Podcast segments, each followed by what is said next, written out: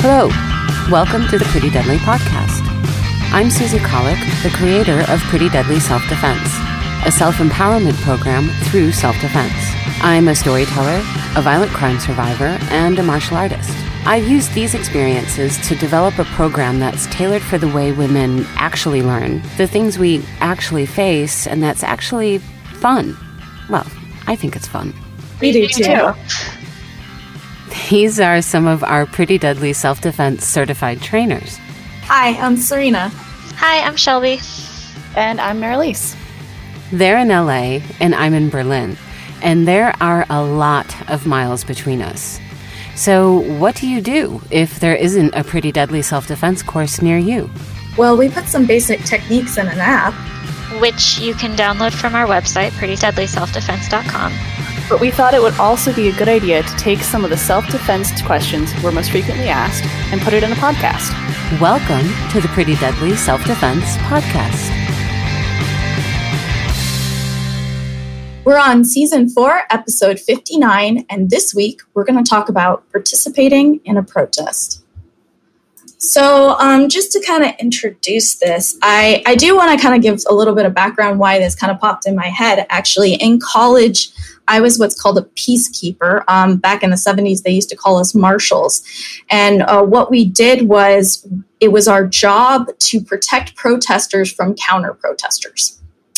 That's pretty much what we did. And so when a protest was set up, there would be several of us on the perimeter of the protest um, looking out for uh, the protesters and for anybody who was trying to start fights because that of course would always happen um, and so when it comes to this this really kind of popped in my head because it there's a lot of self-defense that you do when you have that role um, and there's a lot of kind of tricky situations you get into because it's not quite as clear cut whereas if you're getting into a situation with the police although some of us actually would talk to the police um, it, you're talking to just citizen or citizen, and it's kind of like Facebook, except people are yelling at each other in real time. So I think, eh, you know, protests, eh, there's a really, really, really long history of protests self defense, eh, which actually I think has a specific term that I don't know, but but I do think that there is a specific term. I know that there's a this was recorded um, self defense techniques were recorded in in uh, sort of like the manuals and the training manuals for the suffragettes. And remember, the suffragettes, especially in England, were super violent. You know, they were always setting fire to stuff, and they they really resisted arrest a lot, and um, and they had a whole protocol for what they were doing. And throughout history, I think from, I would say from the time of the suffragettes, there has been like specific forms of self defense for protesters, which I think is really fascinating because a lot of things that protesters do to defend themselves are exactly what we do as well in Pretty Deadly, only we have slightly different scenarios. So, especially when we're defending ourselves from a group, um, some of those things would be really similar. I think when uh, one of the things that that comes to mind about um, protest self-defense, and one of my favorite things because it's the easiest thing in the world to do, is hooking arms. So this was you can see this in photos of protests of the, from the 1960s. The protesters would lock, would kind of like hook their arms at the elbows, but with their fists up so you don't hook your arms with your elbows out and parallel to the ground. The elbows are next to your side. You you know you kind of like squeeze the elbows into your ribs and so that your hands should be pointed up to the sky. And you guys know that when your hands are up like this, it's very, very, very hard to pull somebody's hand down. So this would create these really, really strong chains. And this is a really great way for protesters to also stay safe. Today, in, in especially the protests of the last couple of years, um, and this year specifically, the, the countermeasures for protests have gotten really violent. Um, deadly, of course, as we know. so protesters these days, I think, are taking more precaution in the sense of getting like Kevlar vests and some some body armor that they're wearing. But I think one of the first things to do if you're in a protest and things get really chaotic or out of hand is to protect your vital organs by by bringing your arms into your sides.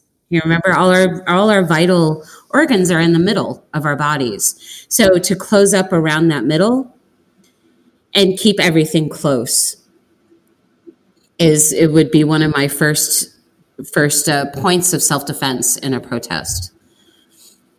I think I would add that um, um, as far as the violence that's currently happening, um, it seemed like we kind of had a little interlude of not as much violence, but there was quite a bit of violence, especially in the 70s with protesting. Um, you know, uh, it's, you know, they would release dogs on them. Um, so it's just, it's kind of a different, I feel like nowadays, even from when I protested in college, things are different like there's things you have to worry about now that you didn't have to worry about then. Like now you have to make sure you've turned off face um, uh, face notification you know face password protection on your phone or finger password protection on your phone.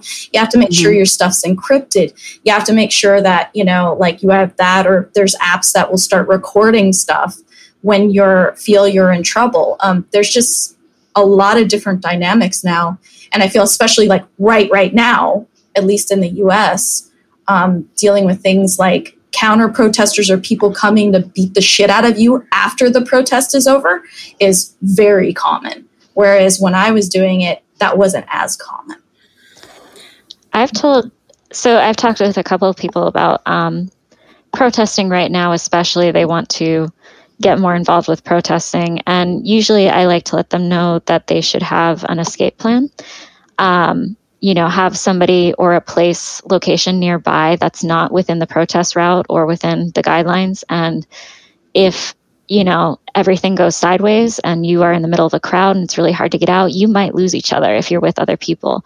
Um, it could just happen. It's panic, everything's rushing around. And so it's a good idea to have that like place to get to. If you can think, okay, let me escape the crowd and then I'll get to that place, then that's a really good way to um, you know not panic so much and not just go oh my god i don't know what to do. Everything's chaotic. You want to think like hey let me get out of this really terrible situation.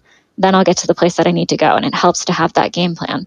But i also like to tell people too you know yes protesting is an amazing thing to do but if it's also one of the least useful things that you can do. Protesting by itself is never enough you have to call your senate. It's more effective for change to call your senators, write letters, um, donate to organizations that are actively, like the ACLU, trying to make sure that there are rights out there. So if there's ever a protest where you don't feel you're going to have a good time, or not good time, but like you're not going to be safe if you go there. There was one in college that, um, you know, we were protesting the take down the flag after the Charleston massacre.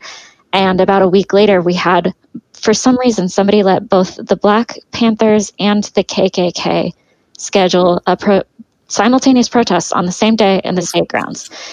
That's not for some reason. well, yeah. So, but was that was that was that was on purpose. Shelby. Yes. so, um, someone thought it was a fantastic idea to do that, and I went to every protest except for those. You know, like stayed the yeah, hell away there, from that one. There's definitely higher risk protests. Although I would argue that that visually seeing people protest in the streets actually is a big deal. It um, is helpful. You, you have to denying. do multiple things, right? But, yeah. It's also you know if you're going to choose between going to a really high risk protest or doing something that's you know also impactful but maybe more so in another way. Like protesting is the bare minimum. Um, so if there's a really high risk protest for you to go to, that you don't feel like going to just do something else. Donate. Yeah i think i think bottom line with that is that if you have a bad feeling about any of the things you're going to do not go like just yeah. listen to that and there are other options. Yeah. Right. And just on let, the of letters that shelby was talking about I, a lot of people i know are resistant to do that. And part of it is uh, they don't want to send in these form letters because they feel like it doesn't get read or whatever. But i worked in government systems for a couple years and i can honestly say doesn't matter. Form letters, personal letters, they're all counted. And they do add up. And there's a we, we read it. There's a system and we count them and it pulls together and that's how decisions are made and influenced. We don't look so much at the size of the protest group. We'll look at it as a well that's an interest point. We should take it into account and start considering it. But if there aren't letters to back it up and they have to be letters from your constituents they can't be letters if you're from california from a texas district. We don't count those. But if they're from your district that's when the changes then will start. So the protest doesn't do it, the protest brings it to your attention.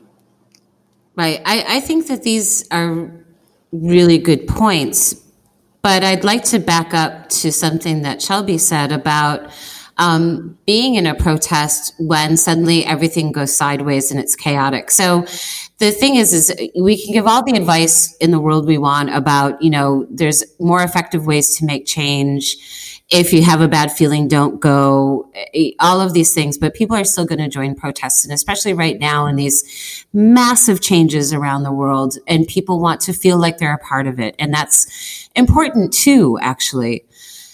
So I think that what you're saying is, so, well, I'll back myself up for a second. During the height of the Black Lives Matter protests um, in the United States, there was a lot of information being shared across the interwebs on Twitter, on Instagram, on sites I'm sure I never even discovered, which were actually compilations of um, advice for protesters, not only to wipe your data to make sure that digitally you're safe, to to make sure that the facial recognition technology will not be able to read your face, to talk about the kinds of shoes you wear, the kinds of clothes you need to wear, all of these things, having a leaving your your personal identification someplace safe. Um, these massive cons- and also what to do if you get hit by a rubber bullet, what to do with tear gas, or if you suspect there will be tear gas at the protest, how to protect against that. So there's there's an enormous amount of information, a lot of information that was compiled from the Hong Kong protesters as well to use some of their protest tactics that were so successful, especially against dealing with modern day surveillance technology. But it still all boils down to that one point when the whole thing goes sideways and you're suddenly going, what happened? So having a backup plan, or rather not a backup plan, having an escape route already planned is fantastic. Go over it in your mind several times. But I would also train yourself, if you can, to take a few moments so that you can train your reaction when things go get really out of hand. So somebody shows up with live ammunition, tanks roll in, dogs are released, whatever it is. You have no idea what's going on. It's very, very confusing. There's input coming from all over the place. How can we get ourselves very quickly, very calm and focused so you can switch over to that escape plan because that's what you want to do. I would also say that in these situations, um, unless it doesn't pose a massive risk to you, I would say it's not a matter of like, you know, leave no one behind because the point of these kinds of disruptions is to make everyone scatter. And when you stay to grab other people and help them get out, that's very noble, but that can also end up hurting both of you. So just as on an airplane, when they say like, you know, put your, put your mask on before you help somebody else, I would say that that would apply to these situations as well. There is a form of, um, I don't know what it is, dream therapy or something. I have no idea what it's called. Somebody taught this to me years ago because sometimes I have lucid dreams. But you know, when you have, like, if you have lucid dreams, that can be totally cool sometimes. And other times you're like, it's not cool and it's kind of a nightmare, but you still can't wake up or you're not really sure if you're dreaming. So she taught me this really great thing. She said, before you go to sleep every night, look at the palms of your hands and look at the backs of your hands for like five minutes. You know, palms, backs, palms, backs, and repeat to yourself for five minutes. When I see my hands, I'll know I'm dreaming this actually works in a dream state. You know, so like if you're kind of confused, you're having a nightmare and you're like, oh, I need it to stop. If you've practiced this, this works in your dreams. It's, it's really super cool. I would suggest doing something very similar to prepare for a moment when things get completely chaotic. Obviously, you don't want to say, if I see my hands, I know I'm dreaming, because now you're just going to confuse yourself even more. But we can use words like, if I see my hands, like look at your hands so that you have something. And this is actually true in any chaotic situation. Look at your hands, look at a point on your body, look at a point in the landscape, although that might be harder in a very chaotic situation. Find one point of focus and focus on that. I would say use your own body because you know where everything is. So even if there's a lot of smoke, you know, from tear gas and everything, you can, if you can't look, you can feel. Feel your hands so that you make a connection. And for one second, you can come together so you can switch over to that escape plan. That's really important. Otherwise, you're just kind of moving around as chaotic as your environment, which is the point when those, when those, situ- when those protests or any situation like that is being disrupted. It's the same thing in a terrorist situation. You know, when a terrorist leaves a bomb in a marketplace, the idea is not necessarily to kill people, it's to create chaos, right? And fear. So when protests are disrupted in this way, it's the exact same function. And that's a whole nother conversation about terrorism and protests. Yeah, I think um, I think there's two, and I think that touches on one of the two scenarios that might happen uh, in an instance when you're at a protest. The other is uh, when um, someone who is either a counter protester or there to just make chaos decides to uh, pick a fight with you, which I've seen quite a few videos of it happening um, right now on both sides. Um, I not necessarily Black Lives Matter, but um, with the MAGA group and with um, even like people who have been part of women's marches, you know what to do in those kinds of scenarios uh, because that's another aspect to it. Because like the protest itself might have gone great, but then the walk home, the walk to your car, might be where things go sideways. Just because the protest is over doesn't mean you're safe. So, and I think that we, and that leads, I think, it, it's relatable to kind of everyday self defense, you know, in the sense of, you know, just because you're, I don't like using fear to to teach or to to to sow seeds of fear towards people. And i don't want people to feel like you always have to be in this paranoid heightened sense of of readiness. But you're not automatically safe just because you're home. You know you're not automatically safe just because the protest is over. You know and i think your point serena is a really important one that the protest may be officially over but it's not over until you're actually home and and and I'll relate that again to self defense in that um, when I first started learning about self defense statistics, you know, as I started developing pretty deadly, you know, the the common statistic right now is one in three women in the world have experienced some kind of violence. And my argument was always, you do not know if you will not be one of those one in three women until the moment you die. Until the moment you are laying on your deathbed and looking back over your life and saying, wow, I never experienced gender based violence. So we don't want to live our lives in a heightened state of paranoia, but at the same time, we also want to know that this is always a reality. And in this sense, with protests, you don't want to say, like, well, the protest is over. I guess I'm okay. While meanwhile, some, like, you know, Kyle Rittenhouse character is running up behind you to whack you on the back of the head because they want to pick a fight. Yeah, and I think I think there's different. There's definitely a different versions of what might happen. I mean, there's the one you're touching on, which is generally you have to pay attention to what's going on around you. The second is that you just went to a protest, therefore, you've put yourself out there as having a particular viewpoint, and other people who who seriously disagree with that are may or or will pick a fight with you when you're walking away from that protest. Um, and then there's also the groups of people who which is what I saw. What happened with the, some of the Washington protests with MAGA. There were groups of Black Lives Matter people who picked fights with MAGA people who were walking back home, you know, back to their cars. And I want to say in those particular scenarios where you're getting a when someone's picking a fight with you because of a viewpoint, there are actually um, just like you would be in self defense as you're walking your car and having a physical assault.